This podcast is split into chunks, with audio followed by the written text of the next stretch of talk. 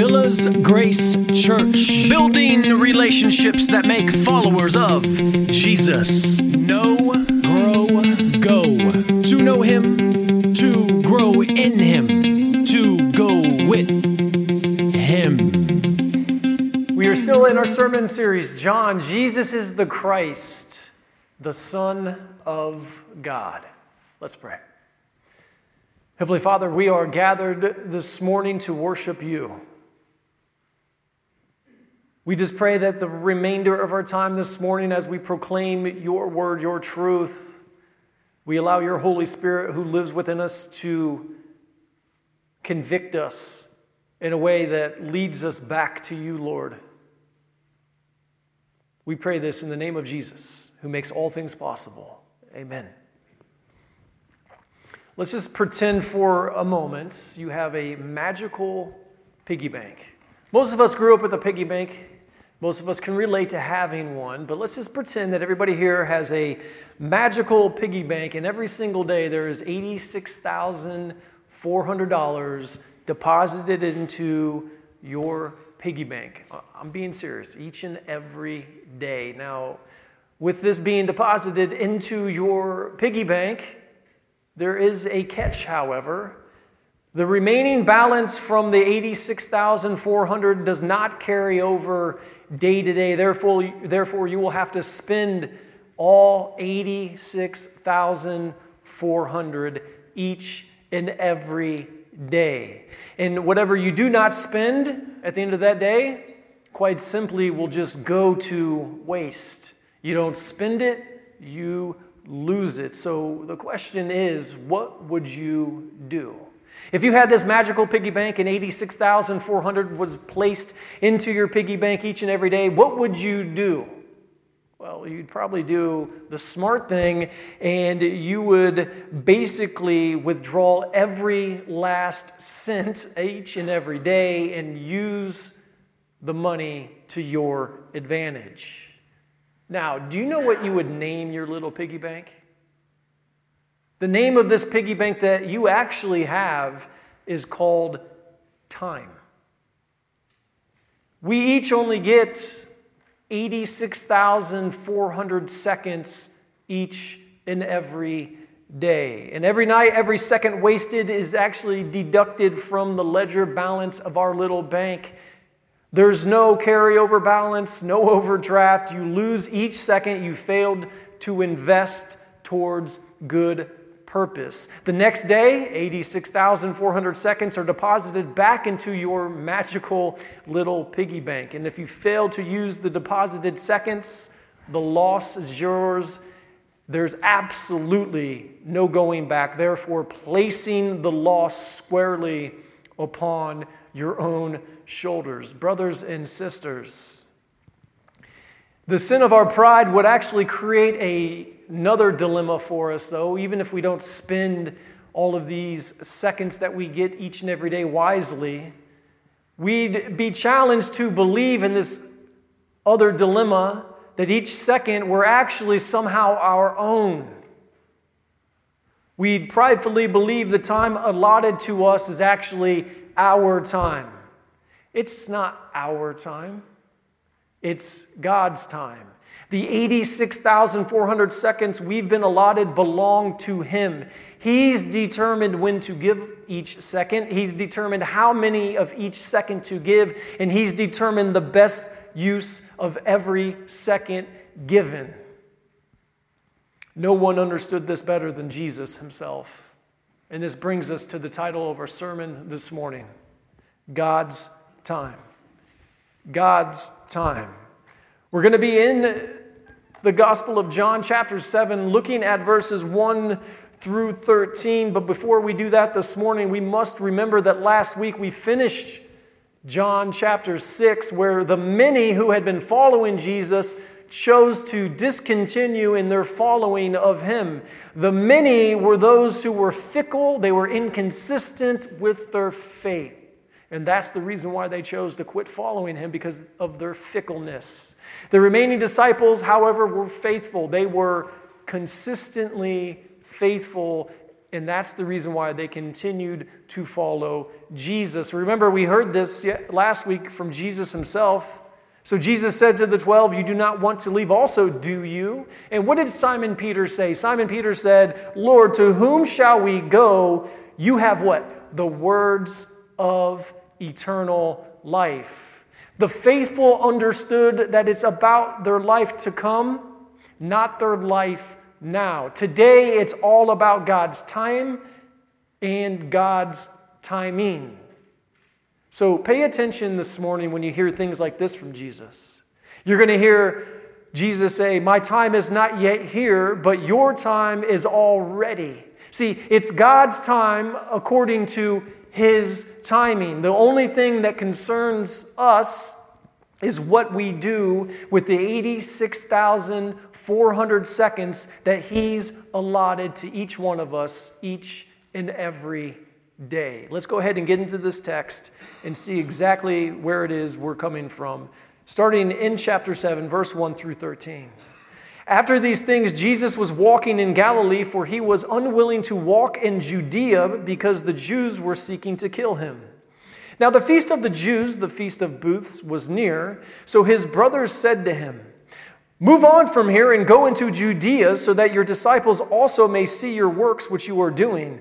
For no one does anything in secret when he himself is striving to be known publicly. If you are doing these things, show yourself to the world, for not even his brothers believed him. So Jesus said to them, my time is not yet here, but your time is already. The world cannot hate you, but it hates me because I testify about it that its deeds are evil. Go up to the feast yourselves. I am not going up to the feast because my time has not yet fully arrived. Now, having said these things to them, he stayed in Galilee. But when his brothers had gone up to the feast, then he himself also went up, not publicly, but as though in secret. So the Jews who were looking for him at the feast and saying, Where is he? And there was a great deal of talk about him in secret among the crowds. Some were saying, He's a good man. Others were saying, No, on the contrary, he is misleading the people. However, no one was speaking openly about him for fear of the Jews. Amen. As we look at these verses this morning, we're going to put them into these or this one sentence that becomes our main idea, and that sentence states this Abiding by God's time leads to discipleship and salvations. That's what we're seeing in these 13 verses this morning.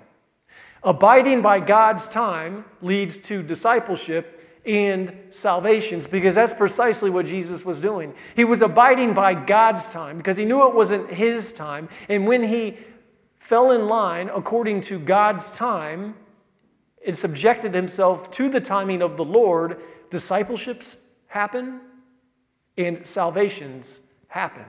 So, as we look at verse 1 this morning, we, we must remember something. The, the world itself believes that historical events are coincidental.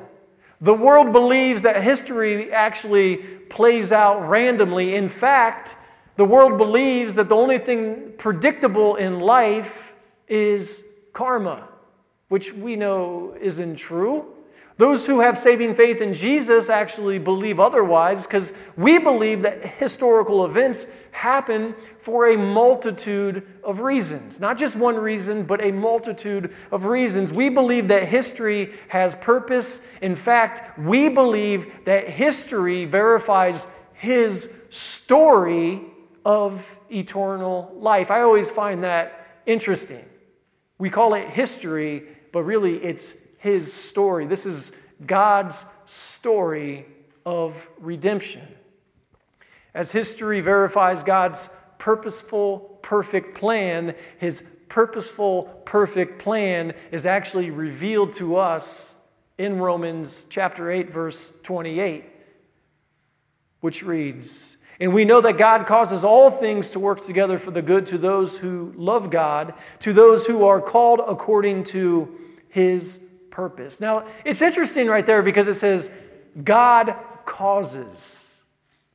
God causes.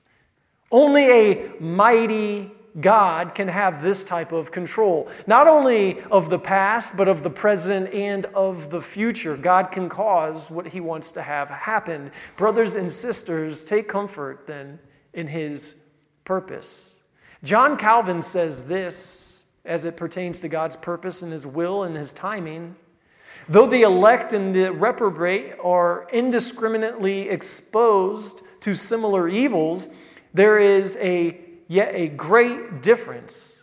For God trains up the faithful by afflictions and thereby promotes their salvation. Again, take comfort in his purpose. Only a mighty God can control the past. Only a mighty God can control the present, and only a mighty God can control the future. Whereas our adversary is living in the past is stuck in the present and the past alike because of one simple reason. The reason why he's living and stuck in the present and the past is because our adversary, unlike us, does not have a future. God causes all things to work together for good. See, this reminds me of Louis Braille. See, Braille's father was a shoemaker. Shoemakers utilized this tool called an awl. It's spelled A W L. The awl is actually a sharp tool. It's used to poke holes into the leather. And one day, Louis Braille was messing around on his dad's workbench, and the awl fell down and pierced him in one of his eyes. In fact, the injury was so severe, not only did he go blind in the eye that the awl fell in, but it also blinded his other eye. The injury was so bad that Braille ended up having to go to a special school because he spent the remainder of his life blind. And in this school, they actually taught him how to read by using these carved wooden blocks, which actually wasn't the most efficient way to read. So, in adulthood, Braille, having had this experience because of this awl falling into his eye, created a new way for the blind to read. Long story short, Louis Braille invented Braille. Brothers and sisters, Remember those words of John Calvin. What did he say? God trains up the faithful by afflictions and thereby promotes their salvation. See, if it wasn't for such a horrific accident, we wouldn't have Braille today. Again, God causes all things to work together for good. And the good that we're talking about this morning is our future. The good that we're talking about is our salvation. God causes all things to work together for good. So, as we go back to verses 1 through 4, we must understand that Jesus knew better than anyone that God is fully in control. He understood this. And as we begin verse 1, it starts off by saying, after these things. This is after the many who had chose not to follow him anymore. He had this large crowd that was following him that we went over these last few chapters in the Gospel of John, and now they are no longer following him. This is after he was left with only his 12 disciples. Now, we could probably say 11 because we know Judas Iscariot was part of the 12, but we're still going to call the 12 the 12 for the sake of not confusing anybody. This is also after a six month gap between the end of chapter 6 and the beginning of chapter 7. See, John's gospel here is not an exhaustive recording of all the historical events that happened. There's a six month gap by the end of chapter six going into chapter seven. And we know that this is true when we allow the Bible to interpret the Bible because we look at Matthew 16, 17, and 18, and we understand that this six month gap was actually used by Jesus to do something that we saw in our main idea this morning. See, Jesus used the six month gap to spend quality time with his disciples in order to disciple his disciples. The fact that he spent two days with 20,000, remember coming off the feeding of the thousands, which we could estimate would be upwards of 20,000 people that he fed. Coming off of that, and then he has six months and spends it with his 12. This should tell us something. Two days with 20,000, then he spends six months with only 12. Do you know what this tells us? See, I believe when we see this account here in John, it tells us that Jesus was far more concerned with discipleship than he was with drawing a large crowd. In fact, his final words, and this comes from Matthew 28, which is where we get the go portion of our know, grow, go here at Villa's Grace. What does he say? Go therefore and make disciples baptizing them in the name of the Father, Son, and Holy Spirit. When someone asks me what I do for a living, there's usually a follow up question. It usually never fails. They'll ask me what I do for a living. They may ask Pastor Jared or Pastor Steve. And then once we tell them what we do, the next question that usually gets asked, I'm not saying it's always asked, but usually gets asked, and that question is this How big is your church? I want to give you a, a quote from John MacArthur that actually pertains to that. He says this Discipleship must also be the priority of the church. The Lord did not commission the church to attract large crowds, but to go and make disciples. Brothers and sisters, we have got to be a church that's defined by discipleship. So, some of you may be wondering how do we even define discipleship?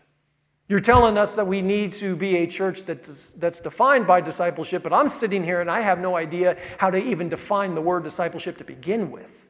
Well, it's quite simple. Discipleship defined is to follow someone with the hope of becoming what they are. To follow someone with the hope of becoming what they are.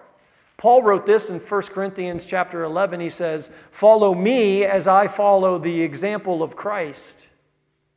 Now, Jesus was unwilling to walk in Judea because the Jews were seeking to kill him, as it says. This is also our first indication that Jesus fully understood the importance of God's time. This is where we start seeing how important God's time truly is because we see Jesus and his response to God's timing. Jesus came, as we all know, to die for the sin of the world. So, why would he be so scared of the Jews? He came to die for the sin of the world. But now it's saying he's not going to go to Judea because the Jews were seeking to kill him. So, what we can ascertain from this is this he wasn't avoiding the Jewish leaders' intentions. That's not what he was doing. He was simply abiding by God's time.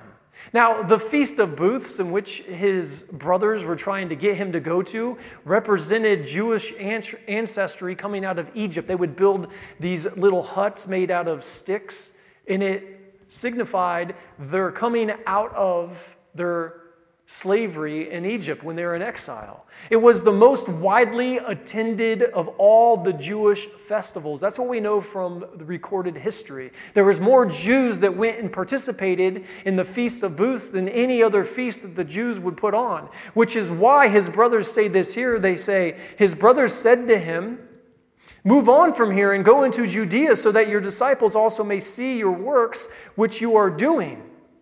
See, these are words from his actual half brothers. He's not talking about his brothers in faith. He's talking to his half brothers. He's talking to James, who was birthed by Mary, Joseph, who was birthed by Mary, Simon, who was birthed by Mary, Judas, not Judas Iscariot, but Judas, who was birthed by Mary. They wanted him to perform miracles for all to see. Now, I just want to back up for, for one quick moment here and explain to you why it is we know that these are his half brothers. Because there are faiths, there are religions that teach that Jesus didn't have any brothers. There are faiths, there are religions that actually teach that Mary was perfect throughout her whole life, was only impregnated by the Holy Spirit, never fornicated with Joseph, and then died perfectly. But we know this isn't true. And this is the reason why we read the Bible in context, because if you just go back to a few verses that we covered last week, you would realize really quickly that Jesus is actually talking to his half brothers. I'm going to go back, this won't be on the screen. But I'm looking at verse 66 from last week where it says, As a result of this, many of his disciples withdrew and were not walking with him anymore. So then, what we remember Jesus said to them, and he, said this to the 12, his disciples. You do not want to go away, also, do you? Now, Simon Peter, not his brother Simon, Simon Peter responded by saying, Lord, to whom shall we go? You have words of eternal life. So, Jesus, when he's speaking to the 12, they're showing that they have saving faith in Jesus. They believe. What do we see here? And it's ironic, or the rhetoric they actually share in verse 4 reveals their misunderstanding of his whole mission because his half brothers didn't understand his mission to the level in which his disciples did. What does it say? For no one does anything in secret when he himself is striving to become known publicly. If you are doing these things, show yourself to the world. See, they wanted him to show himself to the world. And this is because they still doubted his messianic claims. They were his half brothers. And in their defense, could you imagine if one of your siblings was the Messiah? How would you respond? Do you think you would be a latecomer to the party to believing as well? I mean, after all, you've known this person your whole entire life. So, as we move on to verses 6 through 9, now our, our sermon's namesake actually comes from verse 6. My time is not yet here. As we've already stated, Jesus came to die for the sin of the world. That's been established throughout the Gospels. However, the Feast of Booths was not his time. In fact, it was the next feast, which was Passover, that would signal God's time for him to die for said sin. But in the meantime, Jesus took advantage of his 86,400.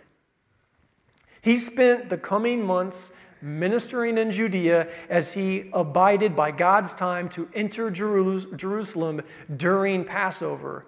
Now, do you notice the contrast here? Because there is a clear contrast, and we need to point this out. It says, Jesus said to them, My time is not yet here, but your time is already. What does he mean by that? See, they didn't abide by God's time like Jesus abided by God's time. Remember, for not even his brothers what believed. That's also how we know these are Jesus' half brothers. His disciples already said, No, you have the words of eternal life. Where else would we go? But his actual half brothers, who he's related to, as it says here, for not even his brothers believed. And at this point, they didn't have saving faith. They didn't yet believe in God's purposeful, perfect plan for salvation. So, of course, their time is always ready. Anybody who doesn't have saving faith in Jesus, their time is always ready. They're still part of this unbelieving world that says things like historical events are a coincidence. History plays out randomly. The only thing predictable is karma, which is why the world cannot hate them, as it says here in the text. How could the world hate somebody that thinks like that? If you think history is random, if you think history is a coincidence, if you think the only thing that's predictable is karma, the world cannot hate you. That's the world's perspective. See, the world hated Jesus because he effectively used his 86,400 each and every day. And he used every last one to testify, as it says, about the world that what? Its deeds are evil.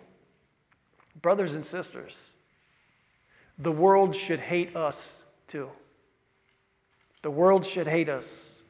The world should hate us when we effectively use our 86,400 to testify against the world. We should expect the animosity associated with antagonism. Now, how should we then effectively use our 86,400 to testify that the world's deeds are evil?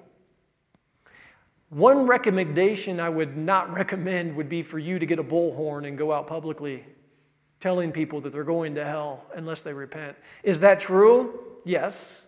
But is that the most effective way for us to use our 86,400 each and every day? No, it's not. So then, how can we effectively use the 86,400 that we've been allotted? I would say the answer to that question is discipleship. In fact, right here at VG, you can participate in discipleship any number of ways.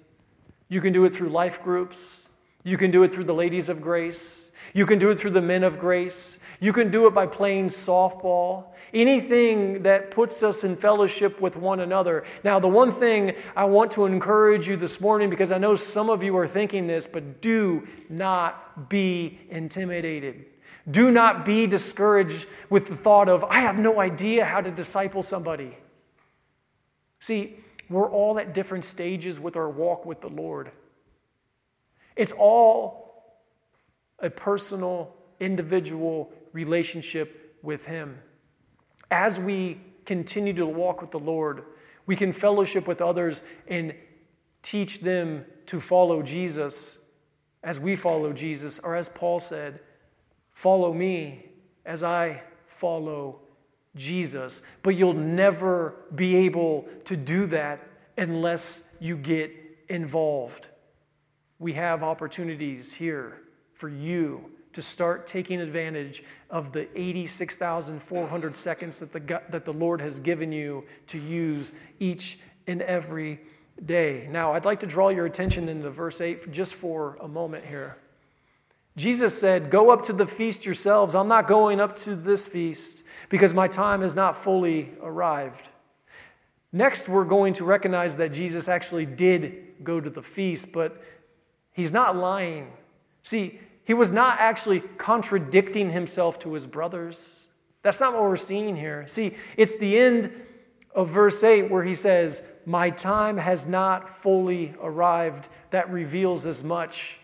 By him saying that, we realize that Jesus is not contradicting himself. He wasn't going on their terms because their terms were not according to God's time. Again, just like the crowd of many before his half brothers, what did they want? They wanted that king for the moment. They wanted somebody that could take care of their temporal basic needs.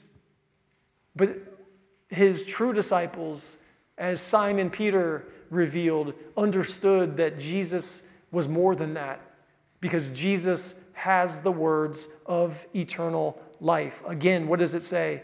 The world cannot hate you. Jesus said that, right? After all, by going on their terms, the Jewish leaders would have actually killed Jesus. And that's the reason why Jesus wasn't going to go because they wanted him to come and show off what he was doing so people would follow him, but they would be following him for the wrong reasons. They wouldn't be following him as it led to eternal life. They would be following him for what they thought that he could give them for their life here and now. And as we progress now to verses 10 through 13, we recognize that this is true specifically in verse 11 because the Jews were really the Jewish leaders which correlates with John as we went through a couple of weeks ago in chapter 5, verse 18, where it said, For this reason, therefore, the Jews were seeking all the more to kill him. And this is why verse 13 says that no one was speaking openly about him. See, they didn't want to mention the name of a man that the Jewish leaders were trying to kill, because if they would have spoken up about who Jesus was, they would have been banished from the synagogues. That'd be like you saying you're a Christian and then speaking up about who Jesus is, and then all of a sudden you're no longer allowed at church anymore. Now, we understand that this crowd wasn't saved. Up until this point, we only know for sure that his disciples are saved because they said that he has the words of eternal life. And our clue for this is in what they said about him in verse 12. Verse 12 tells us that the rest of this crowd that we're dealing with here in this account wasn't in fact saved. It says, and there was a great deal of talk about him in secret among the crowds. Some were saying he is a good man. Others were saying, no, on the contrary, he is misleading the people. See, portraying Jesus as a good man is actually selling Jesus short. Good men do not claim to be God. Let's not kid ourselves. It's obvious by the secondary statement that they're not saved. What did, what did they say? He is misleading the people. Magicians practice the art of deception. Jesus, on the other hand, performed miracles that were verified the authenticity of his message on eternal life. That's precisely what we see Jesus doing. Everything leads to eternal life. The gospel always reminds us of our future hope, which is eternal life. So, as Joe comes up and joins me, we wrap up this morning. We need to be encouraged that Jesus abided by God's time perfectly.